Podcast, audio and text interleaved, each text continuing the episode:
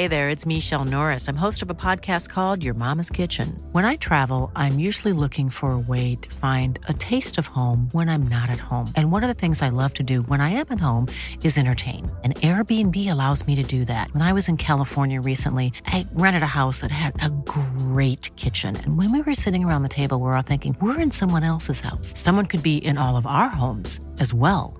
If you have a home, but you're not always at home, you have an Airbnb. Your home might be worth more than you think. Find out how much at airbnb.com/slash host.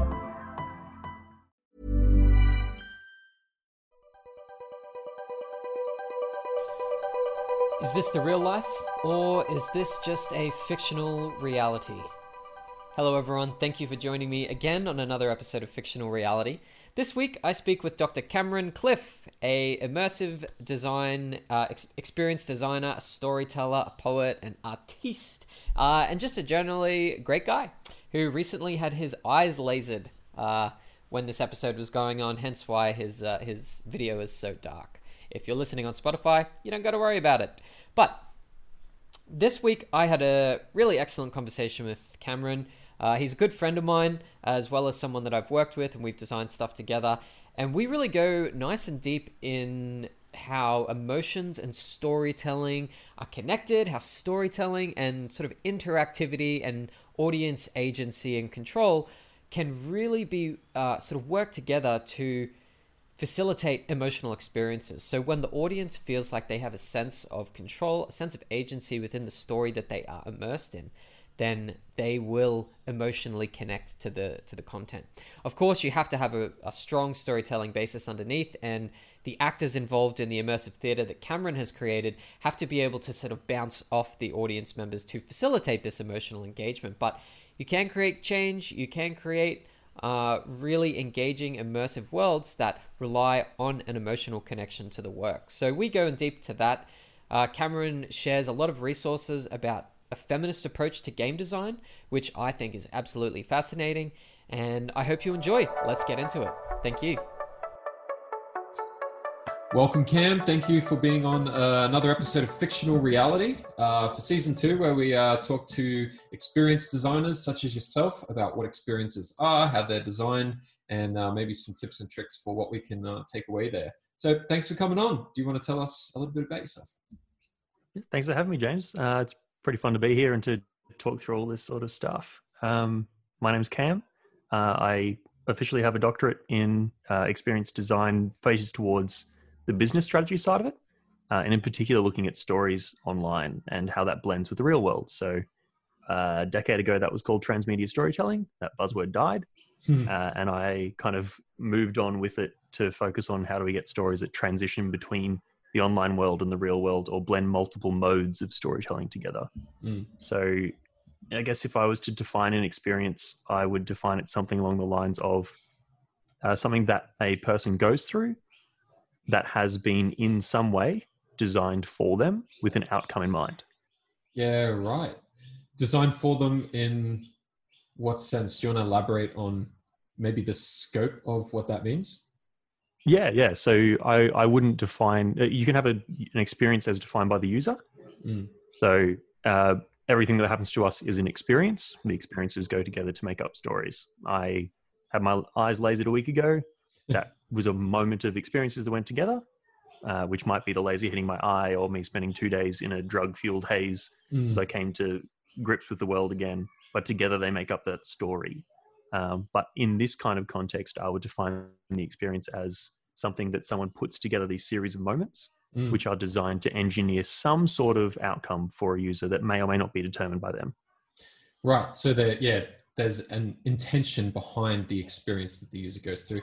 That's hmm. I guess um, makes a lot of sense. What um, so you have some um, some background, I guess, or some experience, some good experience creating theater that is like user driven, that's interactive, that's immersive. Uh, tell us a little bit about some of the shows you've created that you have directly used um, your sort of doctorate and experience for. Yeah, I mean, uh, so my day job just is uh, in online learning at the moment, and before that was in uh, kind of feature film world design and a, a, bit of online world design. and to keep myself sane, I did a lot of theater design because I found that was the most tactile and responsive way of making things, showing them to people, and figuring out things as I made them. Uh, I think my favorite two that I've done was a show called You've Already Begun, which was actually I was a performer that was facilitated in that, and we designed our own parts of a world. Uh, and that was where people got led into this boat that I was in, this old uh, antique boat that's been beached in a museum. Uh, and they kind of interacted with the ghost of this boy who was telling the story of becoming kind of agoraphobic and afraid of the outside world. Mm-hmm. And their role was to try and encourage him to interact with the outside world again. And that was very much a I didn't design the story. There, there, was an outcome that was desired from it, which was to get people to interact with his story. But when you went into it, there was just a series of jars, and whatever jar that you picked up informed what part of the story you got told in what order, mm. which then informed the type of narrative you ended up with. Um, the other one being, I think, probably Dinopocalypse, which was described as Jurassic Park meets Manus Island. So if you're listening to this outside of Australia, um, Manus Island is probably one of the greatest tragedies that Australia has engineered, where it's a place that we send a lot of um, people that are trying to come to Australia in need. And in that experience, they are given a number instead of a name. They are then subject to unknown time, often uh, above five years at the moment, and just held there uh, with no kind of future. Um, they're not really looked after that well. And I have been involved in some VR experiences that we crafted based on uh, psychological notes and individual reports from people stuck there and I wanted to create something that, had, that kind of brought that home to people here without being like, "Ah, oh, how terrible is our government for doing this thing?" Right. So, uh, because there's so many sides to the story. Like we had uh, thousands of people going on boats coming to Australia um, because there was this perception overseas that they could get a salvation, however that happened, and the government needed to do something about it. Unfortunately, they chose something that's been condemned by the United Nations uh, as their approach, but there Maybe are many sides to that story. Stop that that. yeah, Maybe it they, would, they, but uh, is it ever a good idea? Yeah, that they came with the approach of like, well, we'll just make it worse to go to Australia than to not. Yeah. Um, and it, it, to give both air to both sides of that story, because it, the thing that most people come up when they go, that's a horrible solution, is that at the time when they came up with that solution, no one was coming up with a better one in their eyes. No one was saying, well, we could do this instead. Yeah. Um, so I brought that to our shores and said like what happens if dinosaurs were living underneath uh, an australian city all the time and then they came out and you were able to interact with them as people made up their decision of what to do with them yeah right. uh, and it was a choose your own adventure theater narrative you rock up you get assigned with a person to start with and then from there your decisions inform what parts of the narrative you experience um, and then at the end you end up with a fixed ending so the beginning and the end of the story were always the same but what flavor that ending had. And actually, some of the moments of the ending were informed by the choices of the audience. And how much, if you can talk from the audience perspective, because you you can't have like an unending tree of possibilities. Like you have to somehow have a finite um, order to how the show is ended. Um, can you elaborate a little bit on how it's user generated, but it's also how it sticks to your models so that um, you still maintain some control, but the audience also gets to feel like they are controlling the narrative. How did how did you design that? Yeah, yeah. I mean, it, it, for full clarity, I steal everything that I do. Um, so, like when I was overseas in New York for a, a few months, um, I stole most of this stuff from You've Already Begun and Then She Fell and these incredible immersive experiences mm-hmm. that people have made over there, and just kind of going to them again and again um, until I was destitute and trying to understand how they made them. Mm. And the thing that I found about those was that it wasn't the kind of en- endless possibility of narrative, but the moments in which you were given to play with a, an, a character that was complete, where the performer was able to flex around an audience member. Right. And then was able to give more meaning to the A or B choice that you were given at the end. Mm. Mm-hmm. Um, and it, the other part of that that I stole is from uh, this theory that I came across when I was doing my PhD. Um, from a couple of people. Um, Ivan Asquith is one of the main ones there, and he put forward this idea of perceived co-creation, right, uh, rather than actual co-creation. so the idea that someone is that your contribution is making something with someone is just as powerful as if you are genuinely creating something with someone. Mm, right. Uh, so, so what was that most valuable to an audience member is not necessarily doing the thing, but feeling like they're doing the thing. Mm-hmm. And um, I've I've noticed that a lot um, when I was monitoring escape rooms, and like one of the skills that you develop as a person who's giving someone hints is like obviously you know the answer, they're struggling with the puzzle, they want a hint, and if you can hint them in a way that basically like that makes them feel like they've come up with the answer themselves but really you've gone do you have the padlock? Yes. And this puzzle has it given you four numbers? Yes. What might you do? And they go put the numbers in the padlock. And you know you you just are sort of like handing it to them but they're the ones that are sort of connecting the dots. They they would then they would take credit for that um, for figuring that out sort of thing. It's like yeah we got a hint but I, I mean i solved the puzzle. I figured out what to do. And it was it was presented to you in such a way that you you know you you wouldn't be able to not figure it out. Um, but mm. we found that was really important and subtle difference in language and how to present that idea to people would be the difference between them. Like they would not want to be given the answer but they were happy to be given so much information that the answer was inevitable Mm, it's it's incredibly important to figure out. Uh, that's I think that's the fourth highest tier of audience engagement that Asquith details in his work is mm-hmm. uh, mastery. So right. that it's the second most powerful thing that you can do with someone, according to his research, um, is to give someone a feeling of, of, of mastery over something, mm-hmm. rather mm-hmm. than giving them a feeling of social connection, which would be the tier down from that. Right. Uh, and, and depending upon you know individual people they can be more powerful than the other. Some people are more driven by mastery than they are by social connection the other way around. Mm-hmm. um, but both of them then tie into the kind of pointy end of the pyramid of why i like things which is self-efficacy which is what i'm being told affirms who i am and makes me feel stronger about myself as a human. Wow. Okay. Which is a pretty powerful thing to play with when you're creating emotionally charged theater that. Mm, and, and dangerous you, as well Right, and you have to be careful because um, this is uh, yeah, you've already begun. Sorry, what was the name of your show again? The um, in the boat. You've already begun. Yeah. Yeah. That. So with that show, um, the things that I heard from people who went and saw it, I missed it unfortunately, um, but that it was extremely emotionally resonant with them, and they came out not just like, oh yeah, it made me cry, but they were saying I was weeping coming out of that. Like they were so connected to you and that was in large part because you actually incorporated them into the narrative, or like you incorporated their reaction at least um, into the narrative that you were telling. Is that right? Mm. Yeah, that that one uh, I think probably had larger narrative design than the show with ten performers and lots of dinosaurs and makeup and, and stuff. Um, mm.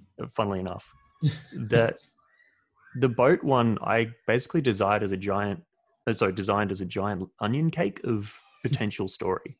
Right. Um, and dependent upon the person's ability and what they gave me in the moment, uh, would be how deep we would go. Right. Because of the safety of the story. So, if at one point there's a narrative about uh, both of his parents dying and being washed overboard. Now, if that person uh, had had a recent loss, they wouldn't be brought as deep into that narrative unless they asked to be brought there. Right. So uh, and there's also a lot of uh, kind of sound and light and things that I would play with, which can be triggering to people with certain um, uh, certain difficulties. Mm. And so I would receive a report from the people in the pre-show area uh, a text before the person came to my boat, which had this person does or does not like to be touched, mm. um, and this person consents to being touched or not being touched. This person uh, has experienced some difficulties with PTSD, anxiety, depression that they have disclosed and would like us to be aware of before the show. Right. Um, the little things that were optional for people if they mm-hmm. wanted to, um, mm-hmm. and they were given layers of story and books and, and notes while they waited mm-hmm. for the previous performance to finish that so they could disclose. They would have filled out a questionnaire prior to the show. Is that correct? Uh, almost a verbal questionnaire. We had a character in the waiting area uh-huh. who kind of made tea for everyone and sat them down and got them into the kind of like mindset in the spooky area and would kind of just surface questions for them and say, hey, we've heard like that people from the boat which you're going to uh, often come out with quite an emotional time. Is there anything you'd like us to make make the the kind of spirits aware of? Interesting. Um, Which has a, it was, a, a dual. Oh, sorry, you go. No, no, I was going to say that was a, a, touch of Maya who designed the whole experience um, that I found I would not have thought of um, mm. coming that much younger. Um, and I'm really grateful that she put that in there. Well, yeah, it's an interesting because it it has this twofold purpose, and the one, um, the overt purpose is obviously the safety of of the guests. You don't want to trigger anyone. You don't want anyone to um, sort of go, I, I didn't plan, I didn't want this, I didn't expect it. But also, it seems to work as a bit of a primer as well, and mm. can uh, I see it just from what you're telling me as something that would set me up to go, oh, okay, I'm about to go into something that's emotional. Um, you know, I could be interacted with in a physical way, which just starts to prep you to be able to do that. I guess when the time comes, like, um, you know, just before you go into a haunted house and someone says, "Look, hmm. this is really scary. How do you feel about heights?" You go, "Oh shit, okay, all right, embrace myself for heights." Um, so when the yeah, a- time comes, you you have this like experience that you have let yourself be ready to um, go into, I guess.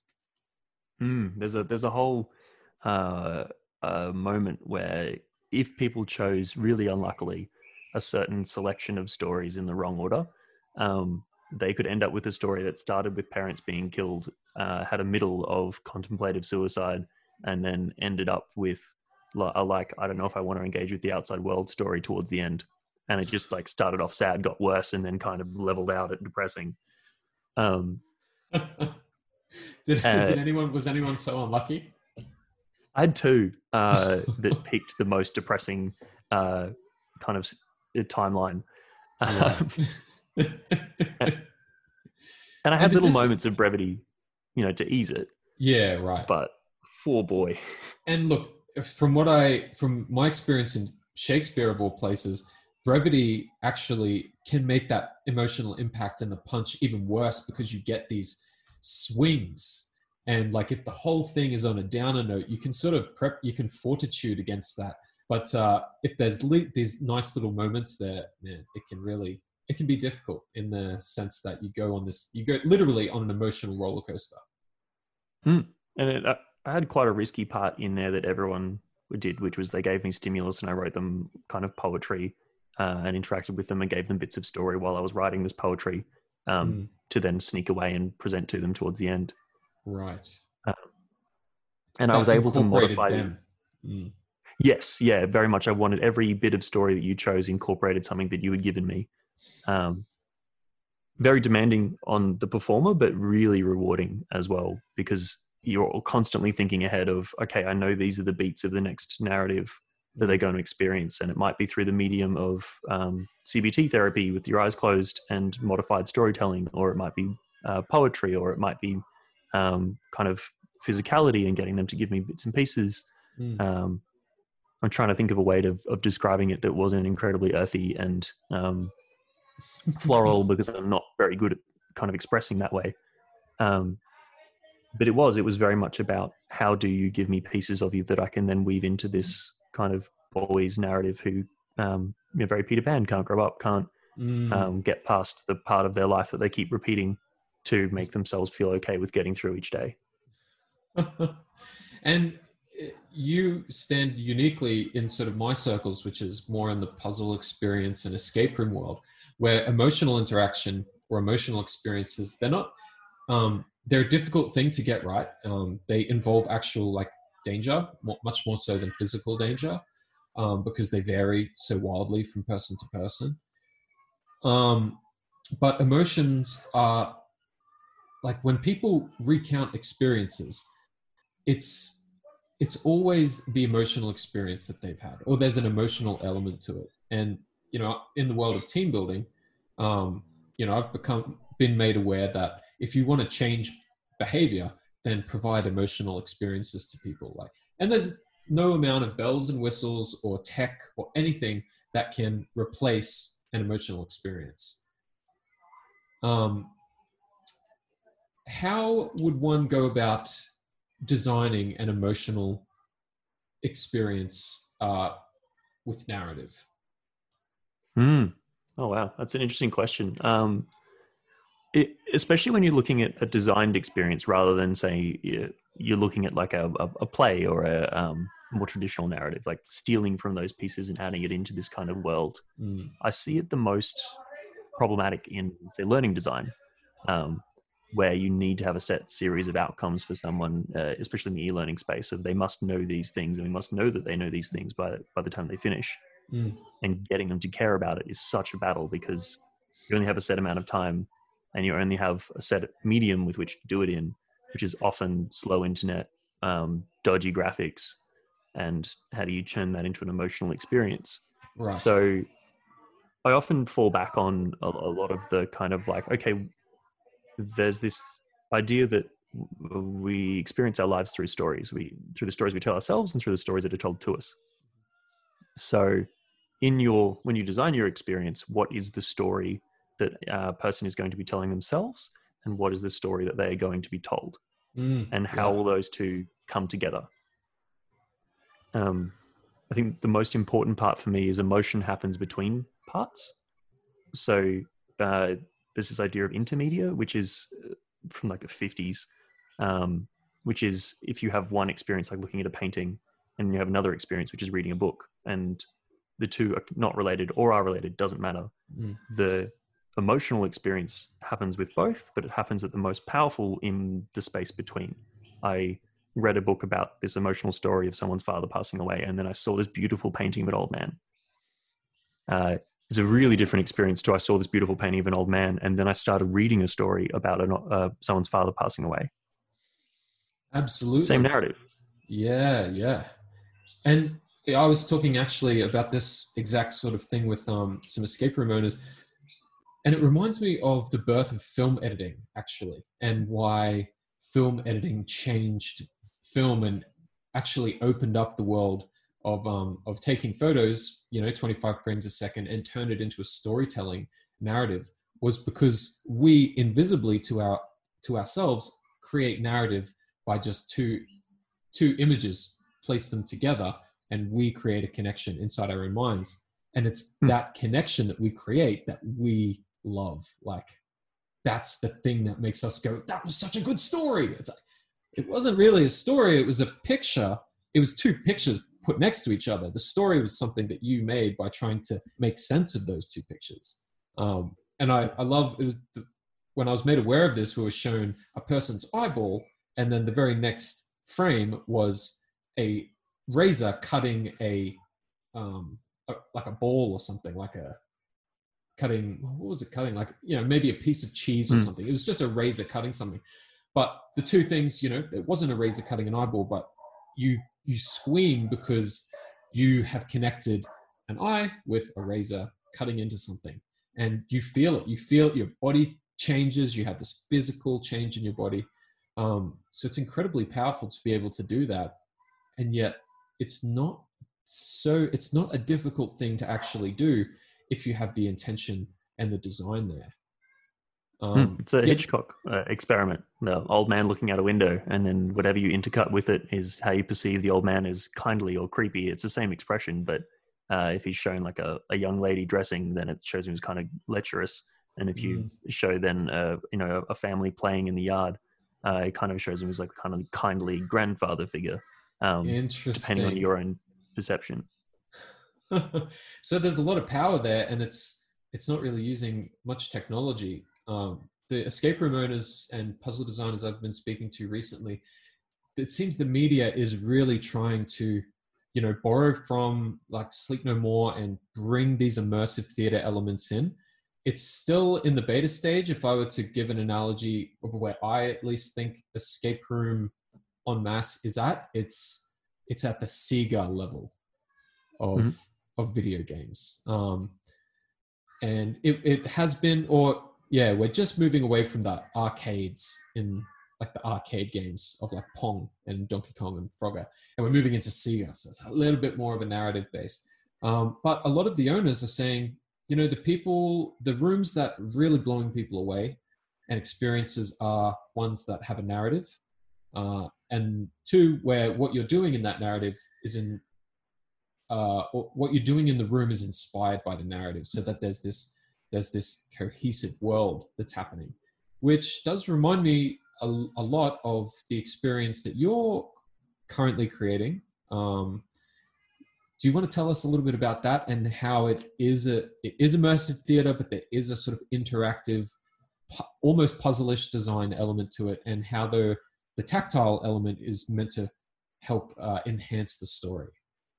Mm, yeah, yeah. Um, we're currently designing this, or were pre-COVID and are still on and off throughout COVID. Um, a show called Scrap, where we were looking at uh, how can you turn a pile of junk under an overpass into a kind of magical and wonderful experience that's about moving on from trauma. Hmm. Um, because I don't want to know whatever else everyone talks about over beers, but that's what happens when I talk to my friends.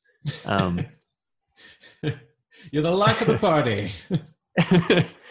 um, and I, have been lucky enough to be kind of co-designing it with this uh, roboticist and and an incredible immersive theater maker, as well as an incredible circus performer and kind of a, a performance director, and I who also happens to be doing her PhD in trauma. And between the three of us, we were like, okay, how can we create a space where once you sit down and the performance starts, there's still a proscenium arch there where people play with the junk and assemble it into different things.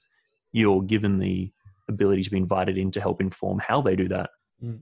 So that by you know offering advice at two or three points during the show, um, it changes the space that you end up with at the end, the hidden treasures that are in the space that you get to explore when it's done, and potentially the ending of the narrative. Right. So that creating that perceived um, perceived co-creation. Mm and it, it, the current design is only uh, there's only three possible outcomes: three spaces, sorry, six spaces, which are informed by it, but three spaces with three flavors, and then uh, three endings with three flavors. So. Uh, for the performers, they only really have to remember like six different things, I think, because of the coalescence of that. Right. But for the audience, it'll be unique every time. Um, because even if they end up with the same space and the same show, because of their input to it, it'll slightly differ. Right. And the stories they'll create between the two, the, the changes that they make, and they will link those changes together. You'll have an audience member who will see it at a different time than another one, and they'll have two vastly different stories or, or quite different stories. Is that right? Mm. Yeah, that's completely right. Um, mm. And we we tried to play with innocuous choices as well, so that it's not as informed as like, should we go after the bad guy with the mustache?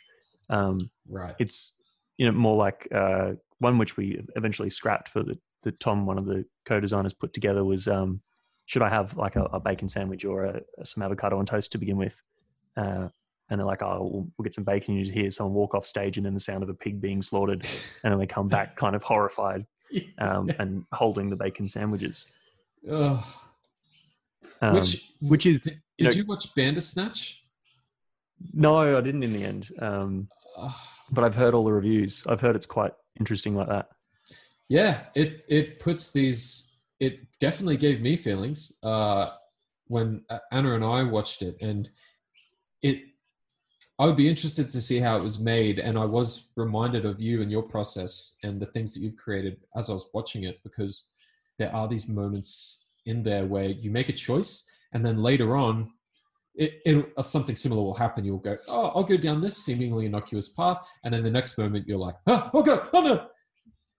And then later on, you get given a similar sort of choice, and you're almost like scared from the time before, where you're like, well, yeah, I see that there's a seemingly there's two simple paths to go down here, but last time I chose a simple path, something really bad happened, and now I'm not so sure. It almost felt like that was designed in such a way that we didn't really have much choice because of the fear of of being surprised and traumatized by it. Um, mm. You scratched that idea. You scratched the ham sandwich idea. We did. I I love uh, horrific things as a way of exploring a medium, but I mm. often find that they cheapen a, a, the deeper parts that you can do with a narrative. Right. Um, it's kind of like in film school. Every every first year film student wants to put a horror together because it's the easiest one to do well. Um, right. for a low budget. You know, you, because with horror, you, the most terrific thing is not knowing what is exactly has happened and filling it in with your brain, right? Um, which is very cheap to to not show. but when we when you go further into it, I think that the, the really slightly moving and deep and sorrowful moments, as well as the deep and happy moments and the, the moments that people come to with themselves and start attributing more meaning than you could even, you know, in Dinopocalypse, we had a lady um, scream, I'm a vet, and try and run on stage and save one of the dinosaurs.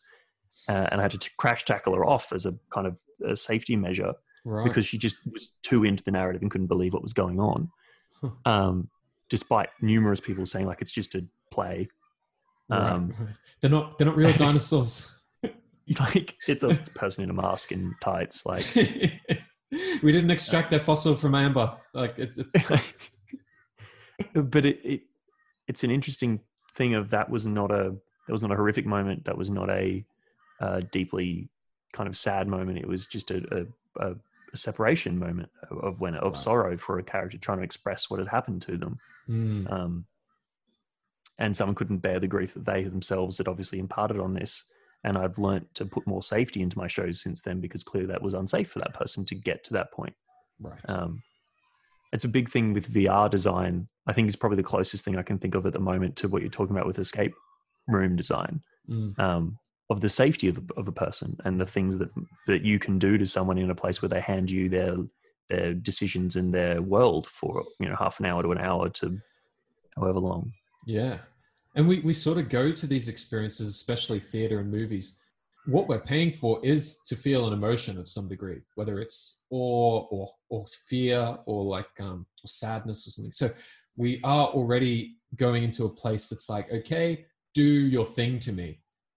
Now we've also become extremely numb to these things because we we can see through the the sort of the presentation and we can see, oh yeah, this is hack writing or this acting is not good or you know the the editing is sloppy. So it it is becoming increasingly difficult to trick ourselves into emoting or connecting with these emotional stories.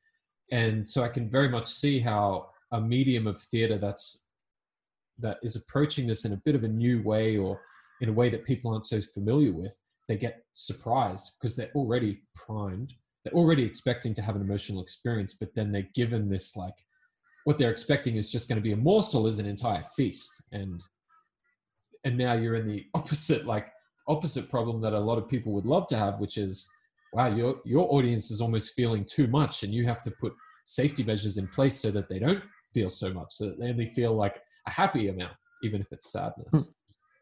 Or, or at Um, least to prepared you know like Yeah. they have to be if you're going to go into like issues of assault or suicide or those sorts of things that's people some people need and want to experience them and they can make incredible stories Mm, you got to you got you got to make people prepared for it um you can't just drop that on someone who and you and again it's that users the user's story they tell themselves if it doesn't fit with their narrative and they're not ready to either exit or make that fit mm. uh, that's i think that's poor design Absolutely. And I mean, it's poor in that, you know, if you've just reminded me of um who you know at some point on some film set in the 80s or something, someone spiked the uh, the catering table with LSD and like the story is no one enjoyed that. Like someone obviously was well meaning and wanted everyone to, you know, go on a trip or whatever. Thought it would be fun. No no one had a good time. Like people were freaking out.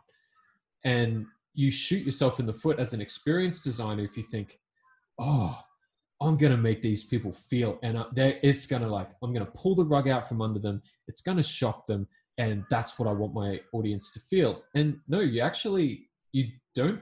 People don't come away from that being like, I'm so glad that um, I was really shocked by that.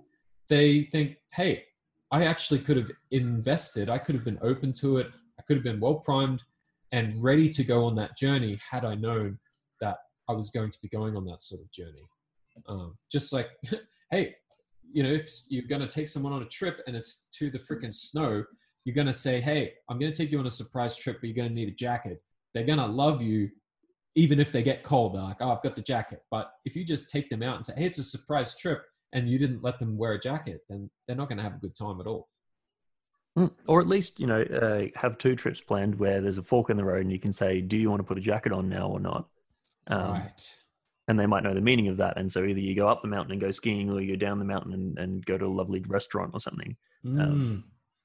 That's that's kind of exorbitant design. You know, design two experiences is the is the answer. No, um, but it, it can be a really interesting kind of self-directed illusion of choice because both might actually be part of the end story. But when you give them that choice, they might think they made the the choice that impacted it.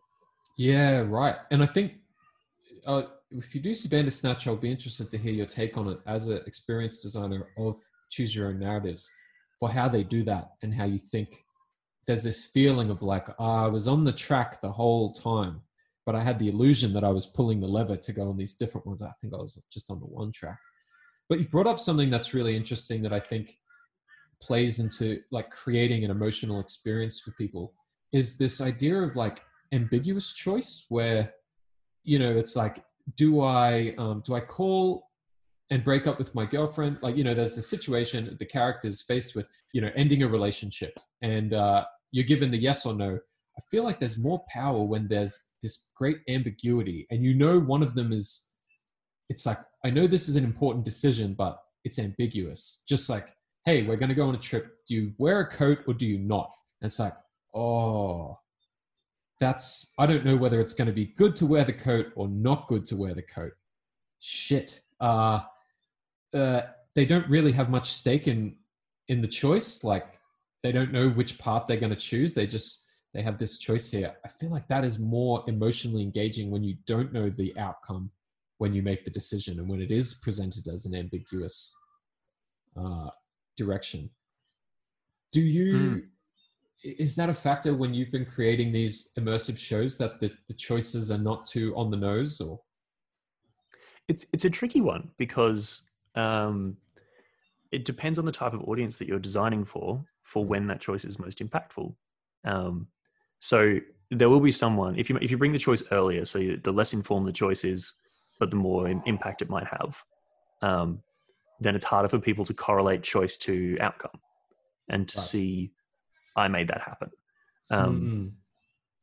But if you make it too late, then the choice becomes really obvious. You know, you get you kind of get halfway through a game, and and the choice you're presented is like, do I kill all the innocent people or do I let them free because you know they're innocent? Um, right. Less right. impact. Yeah. Uh, what becomes really interesting is if, if that earlier choice happens and someone is informed, then they feel superior if they're the right kind of audience.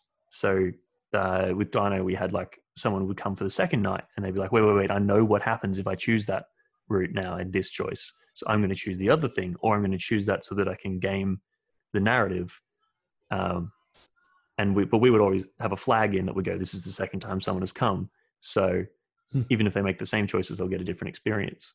Oh, um, cool, cool. So responsive design, I think, is really interesting as well there for replayability, and so that you know if someone does a, a escape room twice, you can say, "Oh wow, we've got someone that's already done it before," and you change the locks around. Mm. Um, not much, just enough to kind of uh, play with that pre-ordained narrative, because then that person's mastery tick, that little part of their brain that's telling them I'm really good at this, is satisfied that they are good enough to change the experience, and then is satisfied again by being challenged by a higher level of mastery. Yeah, right. Um, right. It's sort, sort of like, like roguelike design. Roguelike? So roguelikes are games where you die and you your character dies and all your progress is lost, but you learn more about the world, so you go again. Um, right. And so by dying over and over again, you gain more experience uh, mm. of what might you might need to do to survive, or might more items or more things. Um, kind of stealing from that area. Yeah, right. And video game design is uh, it's set the model, it's set the standard for these immersive real world experiences now that we're creating, which has been a, a common theme in the episodes I've recorded recently, which is how fascinating it is that these things are happening after the video game revolution. And it was almost like we needed we needed TV or we needed this like separation medium where there's this fourth wall to as as audiences and as sort of people being entertained, we needed to be walked into this idea that we are the protagonist in a story. Because the technology of immersive theater and of escape rooms and puzzle adventures and and the you know what you've been designing it's been around before video games but they never existed. Like no one was no one was ha- no one had immersive theater prior to a video game which is which is fascinating. Um but well, it, oh sorry. There you go. Um they, they actually kind of did. Um but not in the way that we've designed. So they weren't actively designed, I guess. Mm. That, so that you look back in like 1600s um, in Commedia dell'arte, um, I probably butchered that, but they would have little pre-narratives that they would send uh, in wooden carvings to villages before the comedians rocked up uh, that told stories of what was to come. And then the way the audience interacted with them would then inform the story that they were told on stage. And it was Oh, very much like people throwing shit at each other and like the the the, the theater of the people has has had moments of this and pantomime has been around for forever Right. um, but i don't think we've had an active design language until video games gave us the like make a room in a box Yeah. kind right. of like and set up a world for the for the viewer as well a very like you are here doing this thing um, as Mm. opposed to the random audience spectator who may or may not throw a tomato which may or may not influence how the show is going it's like you are going to influence it. In fact you're actually going to be the prime mover of the narrative now. Um, Mm. and oftentimes we find in escape rooms anyone like younger audiences who have never done them before seem to um, understand what's going on much better than older audiences uh, just because they go there are rules here and i'm going to play with i'm going to find out what those rules are and then play within them. And then they, they do quite well whereas adults are just yeah older people just they, they don't understand that they're what is and what isn't a part of the rule system there. Um, this is all super fascinating and i haven't gone into so much depth about actually like the emotional journey um, that you can send people on especially with their consent. Um, if someone was out there to want want to make experience design uh, design experiences that involve like an emotional component specifically uh, do you have Hmm. any advice for people looking to do that and maybe where they should start and some things to look out for Yeah, yeah, definitely. Um, first thing I would do is raid Punchdrunk's YouTube channel. They have these like behind the scenes videos of how they've designed a lot of those experiences. Um, especially the Lost Lending Library gave me a lot of inspiration for found things in design spaces. Oh, and Um, just the Lost Lending Library is a beautiful concept and beautifully delivered. Can you just go, just give people watching and listening to this a quick rundown if they don't know of what it is? It's worth spending a minute on. Um, and then uh, definitely that like the there's the game design textbook. I have it here, The Art of Game Design, um, on my desk, and I just refer to that all the time for because I love reading a passage from that and then reading a passage from um, a bunch of script books, whatever it might be, because there's so many out there. Mm. Um, and comparing the two approaches for what we're trying to get out of people. Um, and there's there's this um, if you if you're looking at cross media design in particular, so combining online experiences or pre and post experiences for things. hmm There's a free PDF you can download from a guy called Robert Pratten, which is called The Beginner's Guide to Transmedia Storytelling, Mhm. uh, and it has it's just full of diagrams. He has just packed full all of these different ideas for how you design engaging experiences across the web and mixed with online video or physical things. Um, he's part of a community that have like the Why So Serious guys are in, uh, who No, no Mimes Media. Again, jump on No Mimes Media's website and play their game if it's still live Mm. because they couldn't explain what they did to people, so they made a 10 minute um, augmented reality game, not augmented reality in the way that we know it now, but ARG in the traditional sense of Mm. an offline adventure that you play or that is connects that connects like pieces on websites and things in the real world. Um, yeah. Something I would generously like to coin as a fictional reality. Yes. Yeah. I think that's a yeah. What, is the what is the extra fabricated layer that you put on top of the real world to create that fictional reality game? Um, Mm. I think And that is a mix, the- missing bit. Those are the guys that did the um yeah the campaign for the Dark Knight. Is that right? When it came out. Yeah, Yeah. those are the guys that baked um, cell phones into cakes and sold them out of out of stores, which then gave you a code which you could put into a website to then unlock some of the Dark Knights, kind of, or, or the Jokers, depending on which way you went, or Harvey Dent's campaign, and like they got over a million people around the world playing. They're insane. Um, so cool. yeah, and then I think the emotion and the narrative uh, component of it, I learnt most of that by looking at people like Brie Code uh, and the way that they rethought of game design. Right. Um, I cannot stress enough the importance of a of an equal or a feminist approach to narrative in games, and looking at games beyond fight or flight into the deeper research that those kinds of people have brought forward of Tend or Befriend. Um, Christy Dena is another one that I would shout out there. They're great people to look up. Like they've got tons of YouTube stuff, tons of seminars they put online Yeah. um, that you can listen to while you work and piece them together. it's very cool in this yeah i guess i want to say this modern day but it's a bit of a facetious term but it's very cool to look at um, to look at this more like feminine approach which is which is about collaboration which is about working together with other people and awesome to see that there's people out there backing this up with like with science and it's like this this isn't just a feeling this is a real thing. But we respond emotionally to collaborative cooperative environments. And when you put someone in those places and you can subvert it and play with it you have an engaged experience. That's otherwise you just have things like call of duty or shoot 'em ups you know? And yeah it's fight or flight but you, the only emotion you have is being the not the winner or not the one who shoots whereas there's no like no one's in call of duty being like ken the, my character died and i'm so emotionally connected to the character of ken and and if they are, it's because they're like role playing with friends, or they're doing it in a tend or befriend way. You know that, that Yeah. the I think at the other end of a giant amount of bro culture and testosterone comes a giant amount of like a collective and collaborative culture where it's like, oh, my homie's dead. I'll come back if you, Ken. Cool. And, and uh, those are some great. I've written all these down, so they'll be in the um, in the links below in the show notes if you're interested in following any of this stuff up. Uh, heaps of free resources out there. Do your research. What are so? This is actually some can be dangerous territory if misused and misused. What are some um, things to maybe some what what I can't think of the word. All I can think of is cooperative. It's not the right word. Um, caution. What are some cautionary steps people can take um, when developing emotional experiences? Uh, I think the, the the number one thing is to like don't be afraid to go into deep dark places, but always do it in a safe way where your audience is informed. So if you're just constantly asking the question, "Is my audience informed of the worst way that this could go?" Um, then you'll do it in a safe way. Uh, in particular, if you're dealing with um, mental health or suicide or um, domestic and family violence situations, then allow people to opt in for informed consent. So you, like, if you're going to design a narrative that goes there, these are important stories that need to be told. If no one's talking about these things, they don't come to the light, and we don't move forward with them as a society. We don't improve in the way that we deal with them.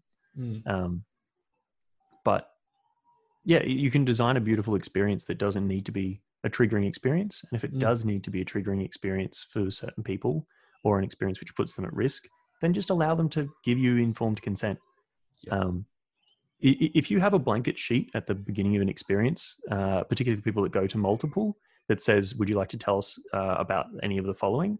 Then they won't actually be able to know what's going to be in the narrative because it makes it more formalized. And so then you're informed to be able to pull them aside if you need to uh, in a person to person or in an online space, or they're, they're able to then have a triggered warning come up and say, Yeah, this, this does include it. Absolutely. You don't want to trick anyone. You don't want to pull out the rug from anyone. And if they're informed and can make that decision um, as someone who feels like they have enough information, then they're going to engage. Even if they are challenged and pushed into that um, area of discomfort, they are going to have an, like potentially a transformative experience. Whereas in the other way, they they shut off from the material, and you might even do more more damage than good. And uh, yeah, nobody wants that at all. Yeah, you're playing with you're playing with people's emotions in the end. That's what emotional design is. Mm. You know, you, you- you're designing for a, a certain uh, impact and outcome for people. So you just got to be wary of that, and you're in charge. So you you have to take ownership of that. Yeah, well, and you know that's an I think an important question. It raises an important question. If you're designing an emotional experience, or you want, you know, you want to give that experience to people of someone having like a, oh my god, you know, this is really what a sad story, or you know, what a beautiful story, or something. It can be interesting from the very early stages. Why are you doing that? To what end do you want to change this person's emotional state? Other than, you know, other than wow that person was a genius like what is the reason for wanting to have someone have emotional experience about a story of suicide is it for them to learn is it to spread awareness is it to tell someone's story um, and have that be retold, I think that's really important question to answer at the beginning. Mm. I think that's, that, that's that's always the things we need to ask ourselves as creators, right? Why am I making this? Mm, yeah, and just make sure it's not to boost your own ego because that can be dangerous uh, and be ultimately unfulfilling. Well, Cameron, thank you so much. I just want to say, in this lighting and with that jacket, you remind me of a um a uh, a resistance uh, fighter from Star Wars. like the helmet with the red visor. It, you yeah.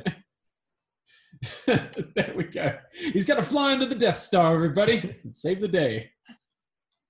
Thank you, James. Uh, thanks for putting up for me with, with having no vision after my laser treatments. So, uh, look, it's uh, super intense, and you got lasers beamed into your eyes. So, it's uh, it's made you look. I, I will admit it, yeah, a little bit like a darkened Sith Lord sitting in his basement. But you uh, you've come out as this really like lovely, caring, uh, emotional experience designer with a lot of wisdom and uh, and some great ideas there. So no, thank you for coming on, man. It's it. I have been using this podcast, you know, to talk about this and um, spread this for whoever is interested. But it also teaches me like heaps. So uh, it's fascinating to take all of these things into consideration when it comes to designing a story. So that's lovely. Is there anything that you would like to plug um, or send people who may be watching or listening this to um, outside of the links in the bio? No, no, I, I, I'm, I'm honestly, I spend most of my life in corporate at the moment. Uh, when the show is ready for scrap, I'll, I'll plug the hell out of it. But at the moment, I think you need to go deep down the rabbit hole of the puzzle maker because I learn a lot from James as well. Um, so I'll give you a plug instead because uh, you know I'm, I'm, deep, knee deep in corporate. Uh, I wouldn't say filth, but uh, wading through it at the moment. Moment. Yeah. So you're doing good work out there, spreading spreading some uh, spreading your skills as a doctor of storytelling to uh, the corporate world where they need it in this climate. So thank you so much. Um, like I said, uh, just check those links in the bio for all of those resources about game design and user experience design because adding an emotional element is it's going to just change your your design your puzzle design from good to amazing if you can pull it off and people will not forget it if they are attached to the narrative and the story so thanks once again cam and uh, we'll catch you next time all right, everyone, thank you. There we have our episode with Cameron Cliff. If you enjoyed anything that we talked about in that episode, specifically uh, Cliffhanger Creative, go check out his website. Uh, keep an eye on him. But also, more importantly, we have links in the bio for some really great stuff on the feminist approach to gaming, which I think is a fascinating look at how we can restructure storytelling, how we can restructure gameplay to incorporate a little bit more of a feminine or a bit more of a collaborative nature. Now, games like Animal Crossing and you know The Sims and world building and games that involve us to sort of nurture and take care of our environment where we're rewarded, these feelings actually elicit uh, stronger emotions sometimes than anger or aggression or combat or winning. They are more about succeeding, and these are skills that they're going to help develop in players. Uh, and when you see this gameplay enacted in front of you, they help you have an understanding of the world where when you collaborate and when you care and when you work with people, and that is your goal, is to um, de escalate combat in ways that are going to work for both parties, you actually can build something together. And this is an approach to gameplay and narrative and experience design that I'm really excited at looking at. So go and check out those um, the stuff, the links in the bio there. If you haven't already, remember to like, subscribe, leave us a review, tell your friends. Uh, we'll see you next time. Thank you very much.